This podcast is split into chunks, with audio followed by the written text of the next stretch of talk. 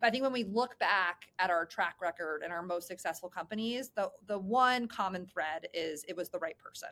Um, you know, and and I think as a as a VC, especially in a slower market or a down market, you can get very caught up in the minutia of like um, you know, is the market big enough? Is that the right go to market strategy? Um, you know, is the product fully built? And like, um, at the end of the day, we're supposed to be optimists, and so um, you know, you have to come at it with a with it a lot of a lot of optimism.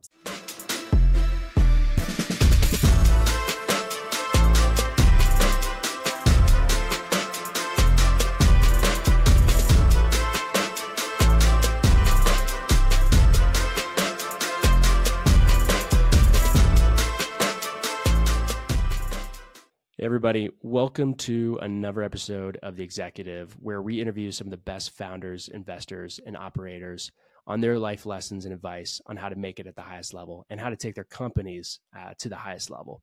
We've had some incredible people on in the past, between Kelly Hennig of Stoke Space, who are building reusable rockets and just raised a $100 million Series B, to York Space's CAO, Monica Palco, who in a very short amount of time have built a billion dollar satellite company that is competing with all the legacy firms in that space to Joe Musselman, who now is a VC, but prior to that took a year off to do a listening tour to, to just go meet really smart people and figure out what he wanted to do next.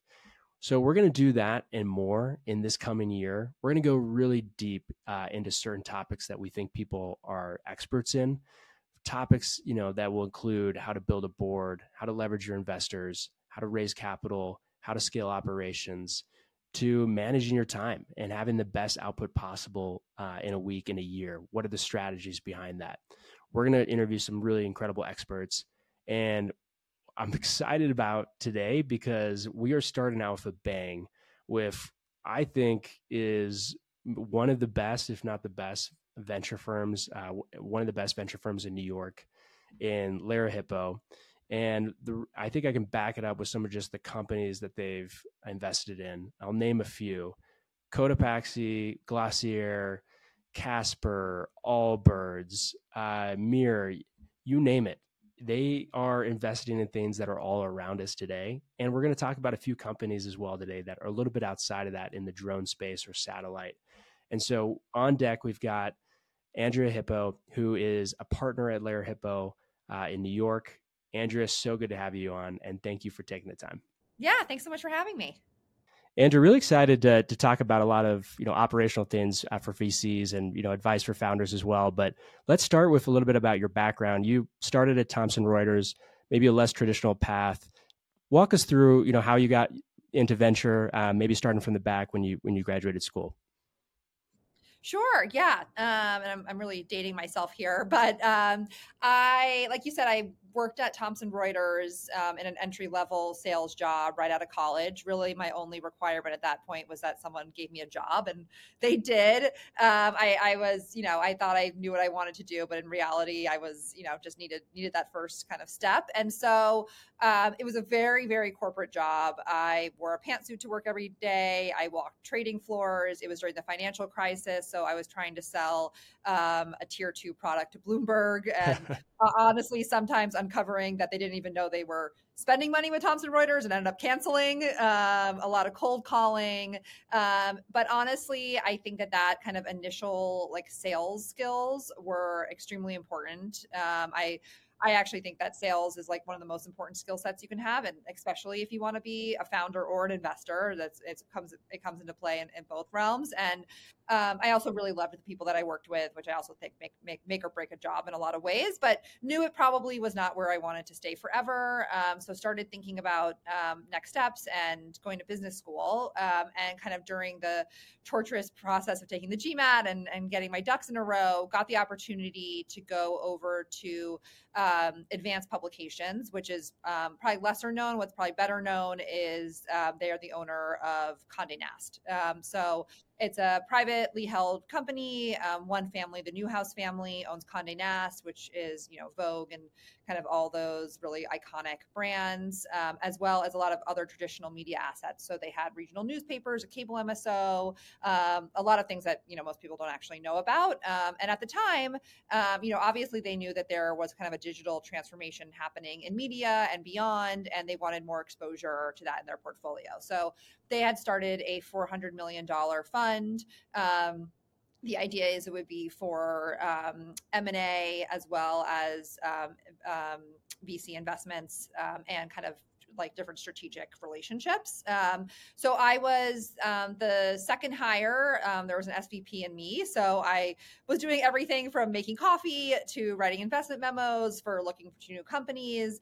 Um, and that was really like my first taste of kind of the, the tech founder startup world. And I was just completely in love. Um, you know, uh, first of all, you didn't have to wear a pantsuit, um, which was a huge plus. plus. But most, yeah, yeah, huge pluses. But most importantly, um, you know, these were people that were really passionate about what they were doing. Um, and, you know, I had never seen that kind of divide like that i guess it's not a divide the lack of divide between work and life because i i came from a job where you clocked in and you clocked out and when you clocked out you were done um, so really passionate people that were you know really had big ambitions to change the world um, and so when i did eventually go to business school kind of knew i wanted to stay um, in the startup ecosystem in some capacity and so um, during business school i worked at a company at the was called BarkBox at the time. Now it's called Bark and Co. Um, and I think I was like, you know, very very early there as an MBA intern, um, and ended up staying on my whole second year as a GM for a new business line that they were trying to start. But saw that company go from you know like ten people in a one office, one room office in Chinatown to you know seventy plus people had raised their Series A, going out of their Series B, um, and it was just really exciting. I'm also a big animal lover, so it, it worked well with kind of what I loved. Um, and when I graduated from business school, was kind of trying to figure out what I wanted to do next. Um, and at Lerer Hippeau, they had just raised their fourth fund. We're now investing out of our eighth fund. Um, and they were able to hire and bring someone on. Um, you know, candidly, my dad is a, a, GP here, so I got my foot in the door door that way. Um, did you cold but, call him, I, or how did that work out? Yeah, yeah, yeah exactly, exactly. Um, but you know, I, I, actually didn't think I would stay here for as long as I have, or and, intend to stay. You know, I really loved being on the startup side. I knew I probably, you know, wasn't going to be a founder myself, but loved being part of that kind of very, very early stage culture. Um, but that was a decade ago, so I don't, I don't really think that's happening at this point. Um, but you know, I, I, I get to do like kind of all the best parts of of being an operator, which is like working with founders and you know, kind of applying you know different things i've learned along my career and from working with different companies um, and so i get to kind of live and breathe it every day just in a different way what was that conversation like with your dad was it i want to come work at the firm and get some experience for a couple years or is he you know coming to grab you and saying you've got to work here for a couple years? You know what was what was that like it was it was like yeah, it was a very natural evolution. So my, my dad's been a bit of venture capitalist for as long as I can remember. And um, I was actually trained as a child when someone asked me, like, what does your dad do to say venture capitalist? But I had no, I honestly had no idea what it actually meant. I think until I start really until I started doing the job. Um, and it was, it was much more, uh, you know, natural evolution. It was like, a, you know, I had been at a portfolio company. I was kind of, you know, ingrained in that, in that sort of way. Um, and yeah, it was like a come, come, we're hiring. You have the right profile.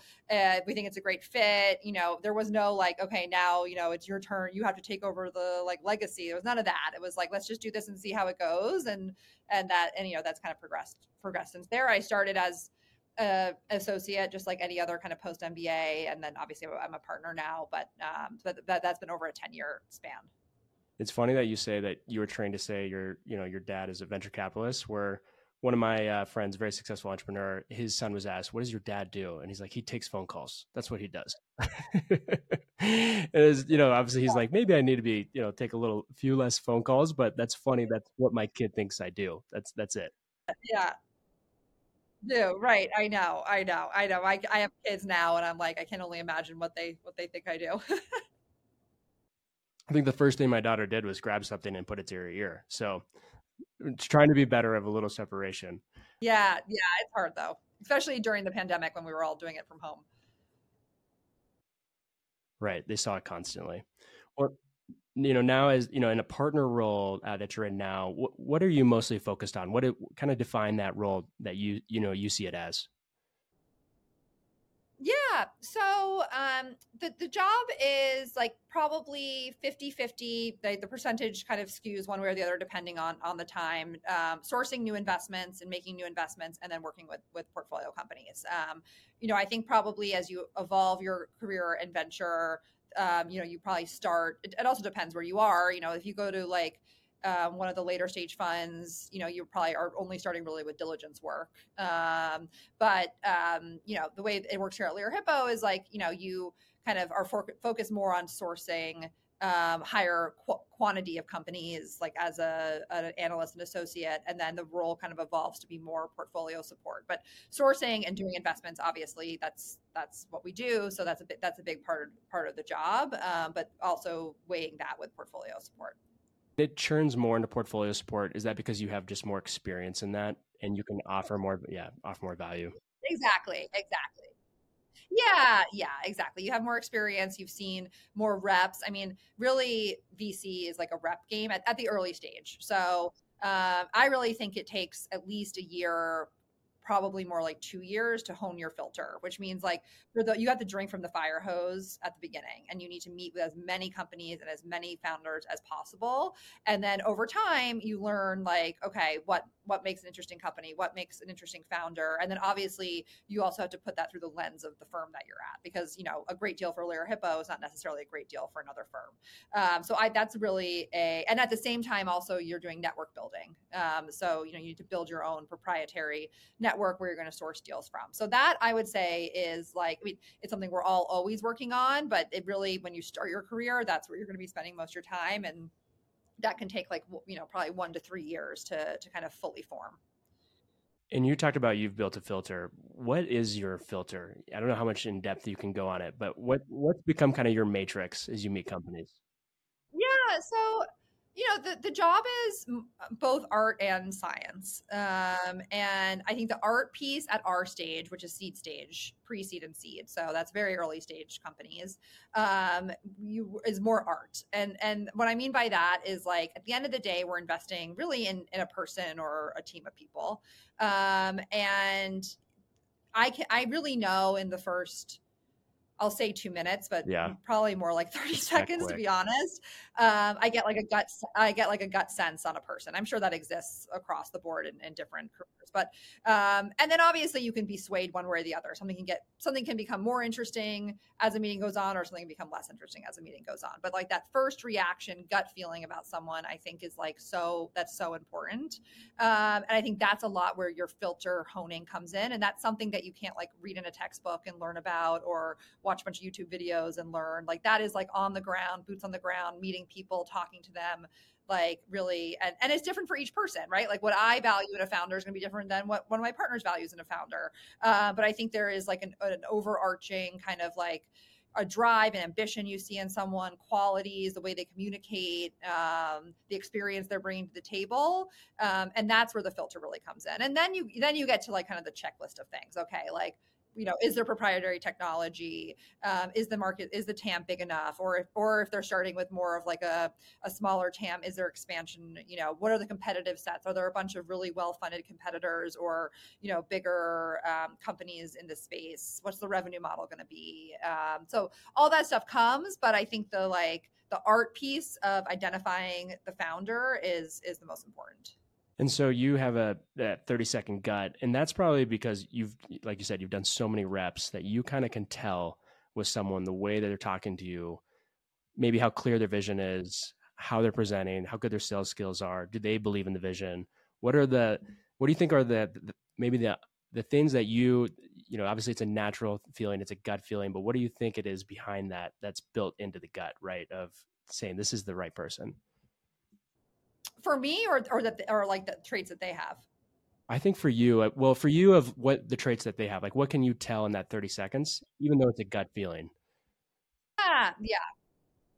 So i think it's it's how like comfortable someone is in their skin and like um and yeah like you can get people who are like you can tell that they're like you know really well qualified in a lot of ways, but they don't come across with that like kind of commanding presence. And and not that that person can't be successful. I, I'm sure there's lots of those types of people that are to be that are successful, but to to start a company you have to be like a little bit arrogant, a little bit crazy, like, yeah. but also like, but also grounded and down to earth. Like, you know, like you need like this kind of perfect mix of all those different traits. And if you and if you lean a little too heavy into any of those, it like puts the whole thing a lot, a little bit off kilter. And I think that that sense of like this is someone who like you know knows what they're talking about, commands a room, um, but isn't over, you know, does, isn't over salesy or overconfident or comes across as arrogant.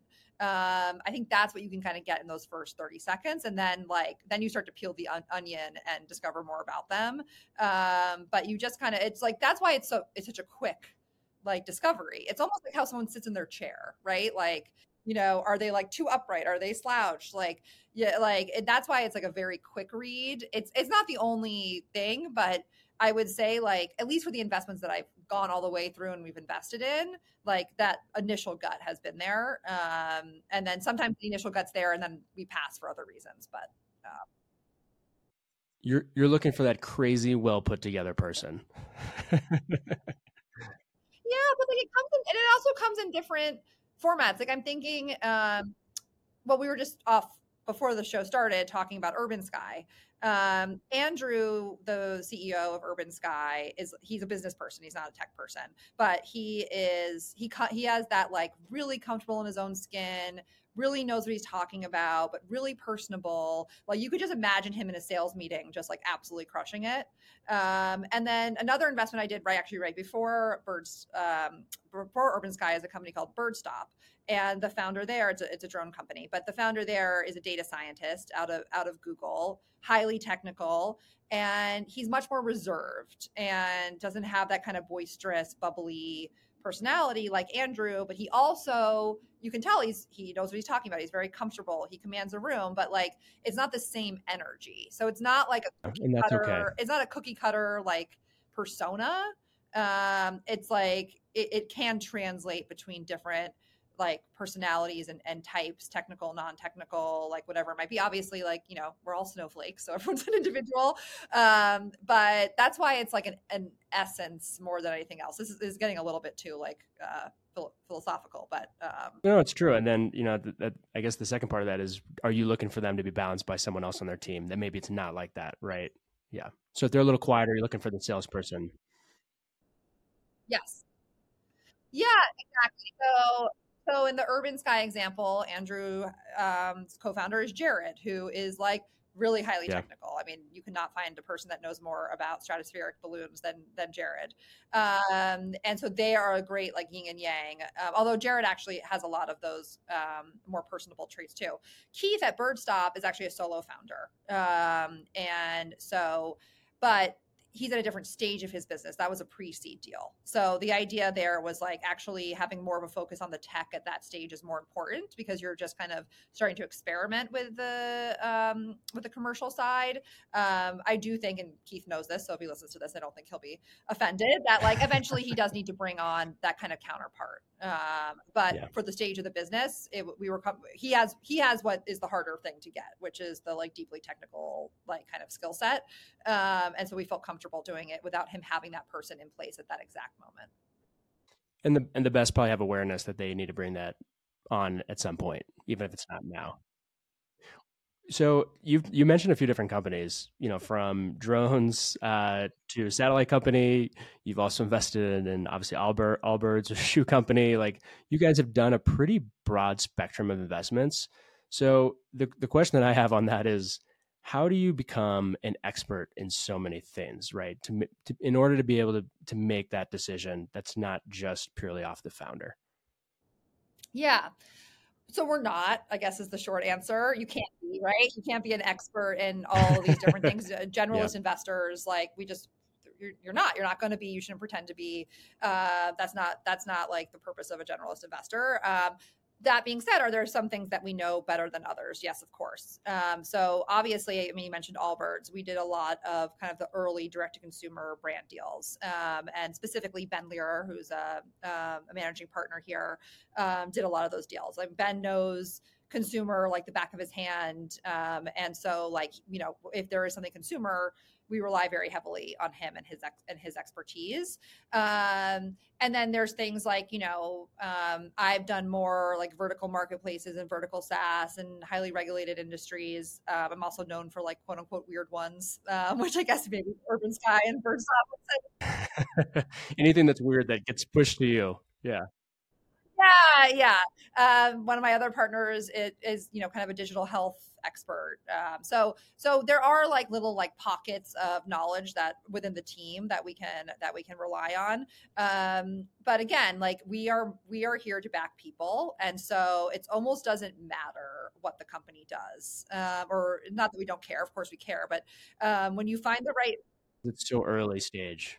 Yeah, exactly. And um, what you're looking for is like a founder, like the founder should be bringing a lot of that. Like, you know, that's why we look for something called founder market fit. Um, so we're looking for a founder that comes out of, uh, you know either as a previous job or a personal experience that they had it's like you or the passion project whatever it might be but like the founder needs to bring that kind of domain expertise um, and um, but for us like i said like we are really good at picking people and so like just by being good like people pickers it's kind of like the rest sorts itself out because you know startup companies have to pivot you know both in big big ways and in small. Like for example, probably one of the most successful companies in our portfolio, a company called Zipline, um, which is a, a, a, fixed wing drone delivery company, which started with blood deliveries in Africa and now is coming to the U.S. and and doing um, yeah, and they're partnering with Walmart and um, you know doing like super my, like micro deliveries. Um,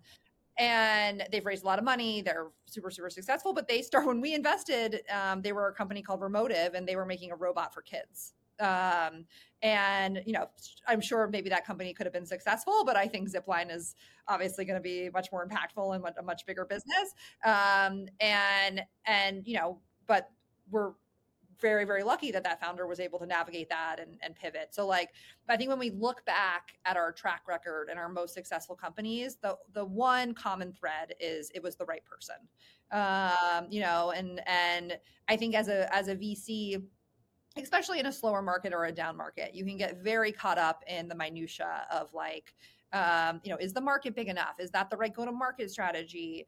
Um, you know, is the product fully built? And like, um, at the end of the day, we're supposed to be optimists, and so um, you know you have to come at it with a with it a lot of a lot of optimism. So we, that's what we're that's what we're trying to do, and I think that's like the common thing between all those of those businesses. And then we also have a very vast network, um, both of our portfolio. So we rely a lot on our portfolio founders to help us uh, diligence companies, but then also outside the portfolio.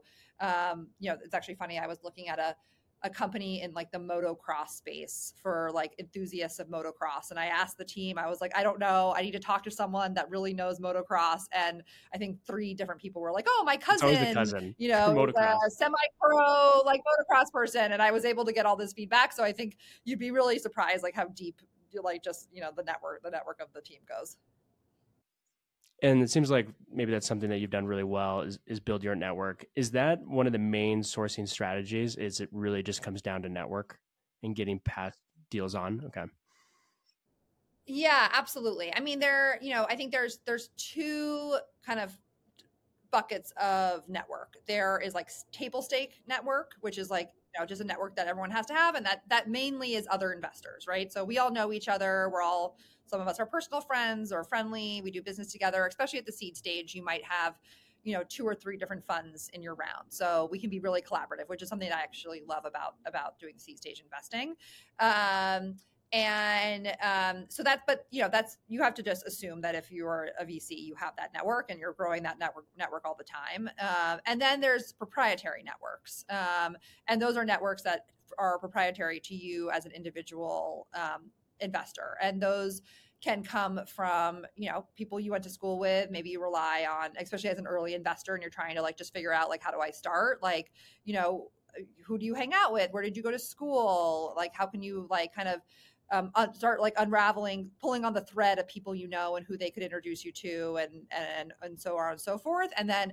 as you become a more established investor, it becomes very much so the founders that you've invested in. So like you know. Uh, most of the best companies we see are, are actually our founders sending us their their friends and people they know that are starting companies. Founders no founders, and that probably becomes a good tell for you who it's coming from. Yeah. Absolutely, of course. If, if, one of my best founders said, "I love this person, I think they're a killer," I'm going to take that like pretty seriously. Uh, and then you see people that come out of our, our later stage portfolio companies. Um, you know, so so like that that's that's starting to happen, especially as you know a lot of our portfolio starts to get more mature. Um, but but yeah it, you know this is a this is a network game and it's honestly something you can't like take your your foot off the gas on even as you become more senior. It becomes a little bit more passive because you kind of have your established network. But even for myself like i'm, I'm making um, a goal this year to connect with a lot of new a lot of new folks especially during covid when we were working from home like the zoom networking just got really old really fast. But now that you know yeah yeah. So now but now that i mean we're really back in person. We can have, host people at our office. Um, you know, I'm, I'm trying to make sure I'm not just like resting on my on my laurels. Yeah. What are the you know uh, you mentioned a few things of that the founders maybe have done right. The ones that you, you in your firm has an incredible you know pedigree of companies that have been successful. Zipline being one example. Obviously, Allbirds. It could, could go on, on and on. Uh, in addition to the intro, but are there one or two things that you look at from those founders that you said that's the common trait between those founders. They they whatever that whatever that is. Like what is there a common thing that you see in most of those that they did? You know, I think tenacity comes to mind. Um, there's a lot of roadblocks, big and small, constant, I think, as a founder. Um, so like you just have to like be able to run, you know, willing and able to run through walls and and you know not get exhausted. And it's an exhausting job, and and keep your eye on like the ultimate prize and stay motivated in that way.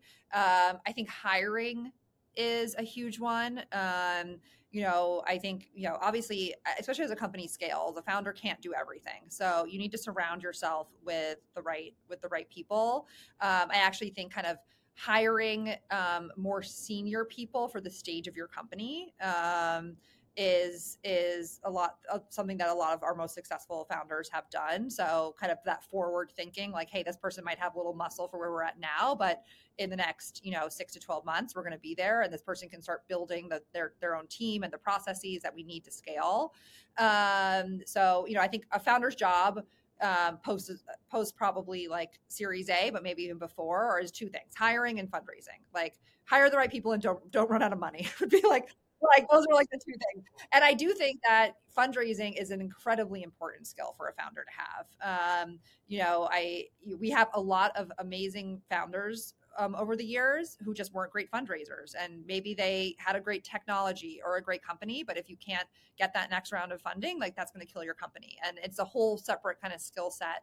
Um, again, another kind of like an innate one, but one that also can be taught and learned. Um, so being a good fundraiser, um, which I think kind of goes alongside with hiring because there's a lot of similar kind of things you need to do there. Um, and then, you know, I think financial fitness, which is not something honestly that we talked about that much um, in the earlier years. Um, but I think you know in this this market downturn, and um, you know you got to see who was swimming without their swimsuit on or whatever that saying is when the when the water went out.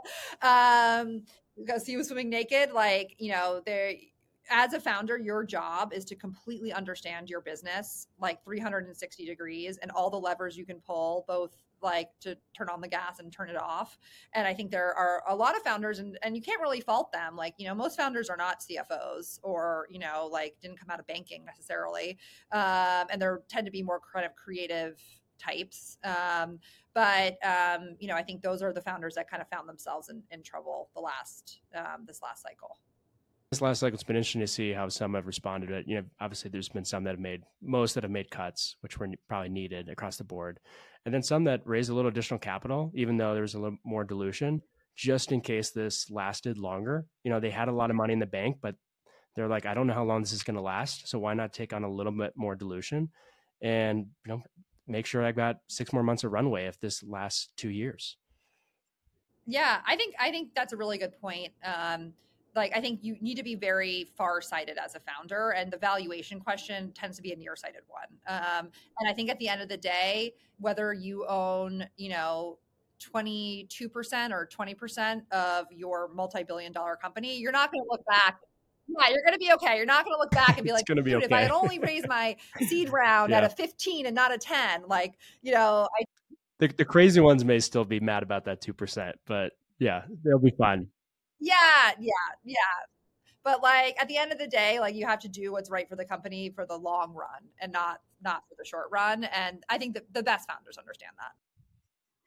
I'm sure during this period, you know, you were advising a lot of startups on what they should be doing, probably a lot of hard conversations. I want to talk I want to dive a little deeper into, you know, the VC relationship with founders, how founders should leverage, you know, their board the best and really, you know, VCs obviously it's it's become maybe a little bit of a joke in the in the community of VCs add value, right? So, um in talking about that, what what are the ways that obviously your firm has a lot of experience what are the ways that you try to add value to your portfolio companies once you've invested? What do you see your role as in helping them? Um, yeah. So we are not here to run your company. That that's for sure. You wouldn't want us to, nor do we want to. Um, and and again, going back to like you know investing in the right in the right people. Like we trust that you are gonna you know run the day to day correctly like that's you know that's a given so i think there are some vcs that can get a little bit too kind of heavy handed with, with their companies um, and i don't think that's the right approach nor is the like hey just call me if you need something approach approach either so i think they're they're purely capital they make the investment you never see them again yeah yeah, exactly. Exactly. And there's a lot of investors that sit in that bucket and, and there's a place for them as well. I think we sit like pretty squarely in the middle where, you know, we're talking to you on a regular basis. I mean, most of my founders I text with on a daily or weekly basis. We just, that's the kind of relationship we have. It's not forced. It's not me saying to them, hey, give me the update on XYZ. It's, it's just like a natural conversation that happens them asking me things me, me asking them things me sending them things i saw in the news or the press or a little insight that i learned from another portfolio company. Um, and so that's like kind of just the natural kind of relationship you have. And you become friends. You become like actual friends and you care about each other and, and all of that. Um, so we the number one thing we ask for from our companies is is open communication um, and and good communication.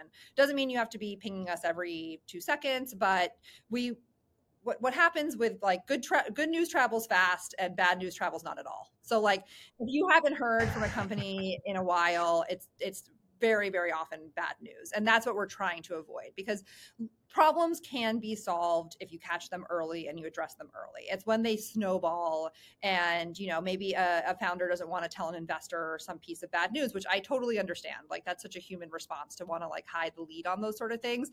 But like at, at this point we've made the investment. Like we're on your cap table. We're on the same team. Like there's no there's no point in you know not divulging something to us because you think we might look badly on you. Like you know what what looks bad is if you just don't communicate and then we find out that there was this huge this huge problem um, and so it's really about communication. Um, and so, you know, at least a monthly kind of checkpoint, I would say. Um, and then obviously, as you become later stage and you raise more capital and you get kind of more of a formal board, then then it we like talk to you a little bit less. Um, but um, you know, as a generalist investor, I would say we we um, you know we've invested in over 500 companies over the last decade, so we've seen a lot of you know different reps and different kind of um, issues that arise um, and you know we, that's what we can really help you with is like what are the general company building things that you can either do right or wrong? And then we get really we can get much more tactful too like we have a platform team that can help with very specific kind of needs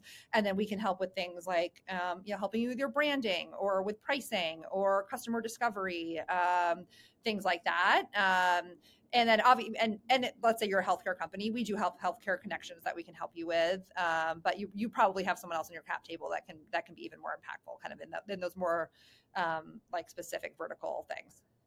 So interesting to me that going back to the communication piece that's such a big sign and unfortunately it's a sign you only learn after you've made the investment. And i've talked to multiple vcs and they all say the same thing and i've made a couple small investments don't have near the reps uh, that you do but it's it has been to that point the ones that I have heard from are still alive that I heard from every month. And it would be the worst news. Like I laid off 90% of the team. Here, here's how we're going to get through it. And this is awful. I'm going to help all those people get their, you know, get jobs in other places. And the ones that you, ne- you know, you never hear from, I check in and I'm like, and they're like, it's not going well. it's, it's, it's crazy. Yeah. Yeah. Yeah. And and I do think you can learn that about a about a person kind of in the process of making the investment, right? Like what are their follow-ups like? Are they sending you a note after with the follow-up materials you asked for? Or are you not hearing from them and having to follow up with them and say, like, hey, you said you were gonna send me your financial model, like just checking in. Like I think when you get those kind of red flags, and this goes this goes both ways, by the way, for founders when they're going through a process with with VCs too. I think, you know, you need to to vet the VC as much as the VC needs to vet you. But like anytime there's like a yeah, communication breakdown from either side during an investment process, it's probably not the right fit because like that's it's telling of how the relationship's going to be kind of on a go forward on forward basis. Um, you know, so but yeah, communication is key. And you know, obviously, you see some of that communication as you're making that investment. Once you're, you know, whether you have a board seat or you know, for founders that have obviously as they're growing, they have boards how should they use their board, right? Because it's an interesting relationship. It's a little bit of you know support, but it's also a little bit of checks and balances. They invest a lot of money in this person, and they want to make sure that they get a return on that. What's the healthy balance in that relationship? Yeah, I, we've been thinking a lot about this because obviously there was a lot of kind of board breakdowns um, that you saw from OpenAI publicly and... and, and not publicly. um, so I think our stance on this has changed actually a lot over the years. So when I first started at Lerer Hippeau like nine years ago, um, we did not want early stage companies to have a board. Um, the idea was like they're cumbersome, it's too much process, it's not appropriate for the stage of the company. You have to be much more nimble than that.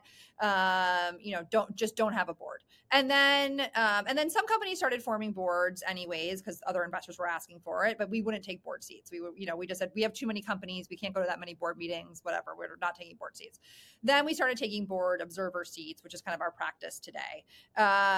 But I think with this last cycle, like I really have understood the importance of of having a board even at the earliest stages when maybe you think like oh you know we're not ready for that or it's it's not it doesn't make sense.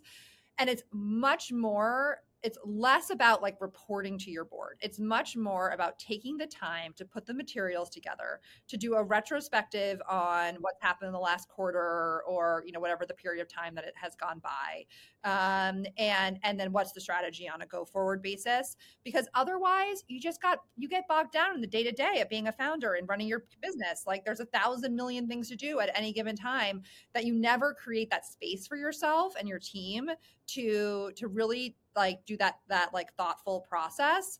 And by the time you get to your board meeting i mean yeah you're going to get some you know advice or pushback from people that maybe are going to help you or not but that that's not where the value lies. The value lies in in yourself going through that and taking the time.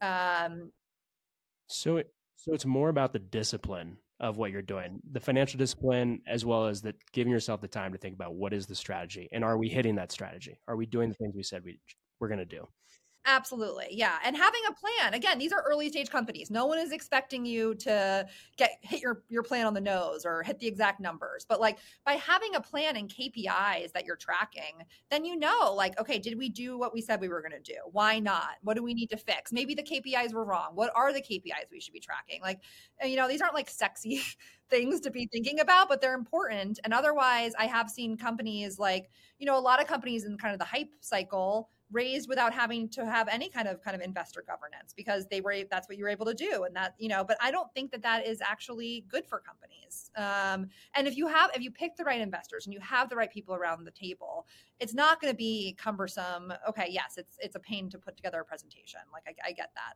But it shouldn't be cumbersome. It should be a value add a value add experience. And i think that companies you know try to put it off for too long. The second thing i'll say because you know obviously with like open ai and all these really high profile things that you see.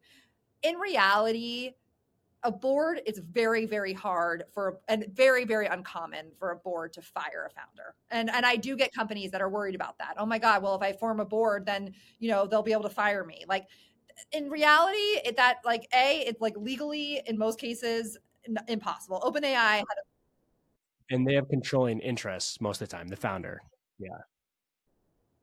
Yeah, yeah. And OpenAI had a very, you know, unique kind of um, structure that allowed that to happen.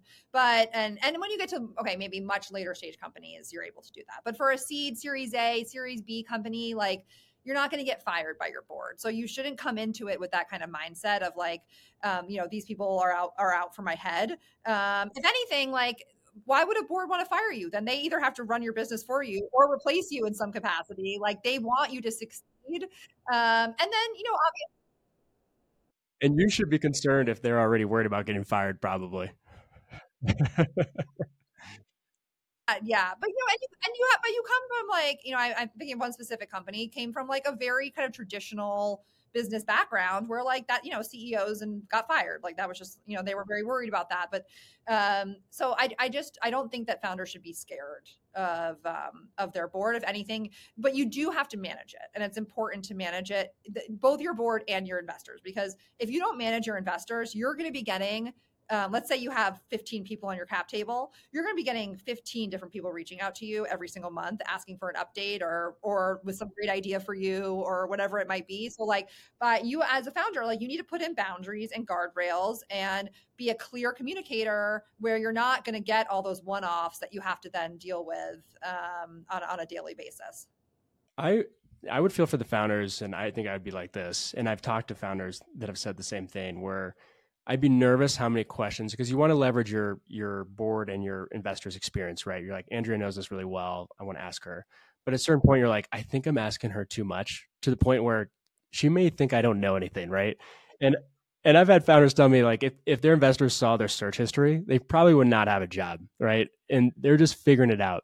So there, there's probably a healthy balance of, you know, you want to make sure that that founder feels like they can go to you for anything but it's probably difficult for them to go to you for too much because you may start to lose confidence in them.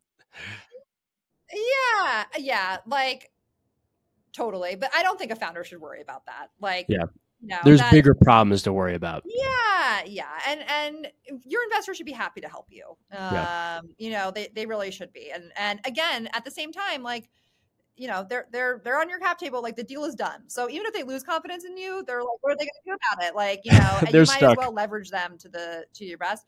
Now like uh, you know you shouldn't rely like like i said in the beginning or a little while ago like we're not there to run your company for you. So if you're asking someone like so when you when you make that investment like as soon as it's done is your first step just hey it's not here's what you should do or or whatever it's how can i help? Like where do you need help right away is that kind of your first step? Yeah, exactly. So we actually have like a, a, formal onboarding process. This is also something that's somewhat new for us, um, where um, again, looking back at our portfolio over the years, like where do things go wrong when the expectations are not um, set from like the beginning or where the groundwork isn't kind of put in. So, um, you know, we used to kind of do an investment and then you would just have like a call with the company and say, okay, like, you know, congratulations, the deal closed. How can we help? Blah, blah, blah, blah. That that's great to a certain degree. But what we do now is take companies through it's a like a half day programming. Um, and it's all it's all about like here are the expectations here's like the foundation that you need to lay both in terms of like the financial side of things business milestones there's a lot about kind of invest you know managing investors and board on there. Um, here's what we're expecting from you. Um, here's how you can leverage us. Here are the resources that are available to you. Um, we spent a lot of time kind of going through kind of you know where the company's at and initial strategy during that. Um, but um, i think that really like you know, this is this, is probably a year that we've been doing this now. Um, so it's probably like probably 10 to 15 companies that have gone through this process. So I guess, you know, a little more time will know like does it really make a difference? But I do think it sets you up for success with your investor. And and as a founder, you know, you don't have to wait for your investor to offer you something like that. Most investors don't, to be honest. Like I think it's kind of not something that most firms do. Um, so if you can like you can you could ask for something like that. You know, you can you can request to sit down with them and and do that sort of thing. And I think setting that from the very beginning is is extremely important. Let's um you know we probably five or so minutes left. I do want to talk to you about time management. I'm I'm really interested in time management because everyone has the same amount of hours in the day, right? But some people clearly use it so much better. And when you look at a year, five year, ten year span, how are you managing so many things you know, between sourcing deals, helping companies, there's fires every single day. Have you found certain strategies that have really helped you manage your time or habits that you'd point to? Yeah, I mean, obviously, I could be I could be better at it. Um, um, I I kind of like live and breathe in my inbox. Um, so I don't have any like great, you know, use this tool kind kind of hacks. I, email is like it for me. Um, um, I do something at night that I learned from a, a doctor who specializes in sleep called like my the power down hour. Um, and so it's like the last hour before you go to bed, um, and you spend 20 minutes, um, um, like doing anything that's going to stress you out, whether that's like your last few emails, like for me with my kids, sometimes that's like, oh shoot, I didn't have time today to do that school form, um, you know, walking your dog, whatever it might be. Get it off your yeah. plate, yeah, for 20 minutes. And 20 minutes you spend on hygiene. So whether you want to take a bath or spend more time on, um, you know, your your face routine, whatever it is, 20 minutes of hygiene, and then 20 minutes of like reading a book um, or meditating um, or whatever it might be. And and that has really helped me um, both with sleep, which was something I was struggling with given kind of you know like over, over you know stress and all that. Um, but it, it's a great way to kind of like you know put, Your a, mind's just put running. period on the yeah. end of the day, like um, you know.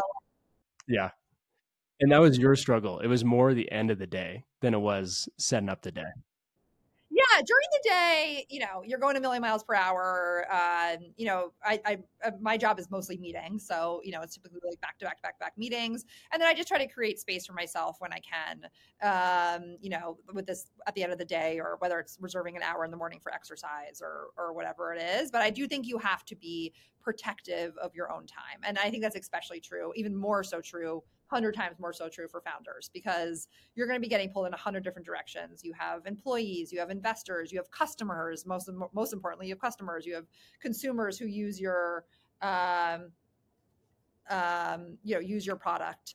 Um, so um, you just have to create that space for yourself. In terms of like how to you know kind of more tactful tools and stuff I, I, I think i'm just like everyone else who's just trying to get by. Yeah, yeah just trying to figure it out. Well, as we start to wrap, what is the the best advice that you've ever received? It actually was from Kenny Lerer, who is one of the founding managing partners here. Um, he this is before, way before I worked at Lerer Hippeau. Actually, when I was getting the job at Thomson Reuters, um, I remember I was at J. Crew buying my new uh, work wear uh, which was like we said at the very beginning was was pantsuits. Yeah. And he was like, "Oh, where are you? What are you doing?" I was like, "Oh, I'm shopping for work clothes." And he said, "You should never get a job where you have to change your wardrobe." He's like, eh, you know, like it's eh, you you need to work somewhere where you can be like authentically yourself. Um, yeah. Um, so I love so that. and and I was like, oh. That eliminates so many jobs. no, but it, I love that advice. Yeah, yeah. So I, and it was like that really resonated for me, and I and I really saw it come to fruition when I went from the corporate job to the to the investing job because all of a sudden I was like, oh wait, like I did notice what people were wearing, and it was so different than what I was wearing, and and more so than that, it was people who like you know were were very comfortable in their own skin and and all that. Yeah, it's about being yourself. A job where you can be yourself. Uh, what about a favorite book? Do you have a favorite book that you'd recommend? Not really i wish i i'm a fiction reader i like to use it as escapism um and so i you know i read i read mostly novels i'm reading one now um it's called covenant of water which is really good but it is like 800 pages long um, I'm like in the last 20 pages right now, and it, yeah. it's taken me taken me a while to to get there. But it is a, it's a really beautiful book about um, like a multi generational family in, in India. Um, so I would recommend that. But I don't have anything from a business perspective besides the kind of yeah. yeah. Oh, that's great. That, no, that's maybe even a better recommendation. Okay, final question. You're starting over. Today's your first day as a venture capitalist. What are you going to do? What's the number one thing you're going to do this year? Oh, I'm I'm gonna network my butt off. especially if I was a, if I was starting in VC today, um, that that's what I would do. I would go and meet as many people as possible, build my network, um, and I think like this now is the time to do it um, in, in in early stage investing. Amazing. And I'm sure there's a lot of people that would love to get in touch with you. Speaking of networking, what's the best way for them to get a hold of you? Yeah, yeah, yeah. Yeah, like I said, I, I live in my email. So I'm Andrea at lererhippeau.com. And yeah, anyone can reach out to me and would love to hear from people. Amazing. Andrea, thanks for spending the time and uh, sharing all your insights. And excited to see and all the companies that you're invested in now. And maybe we'll talk in a few years and see how they're doing. Yeah, that'll be interesting. yeah, thanks so much.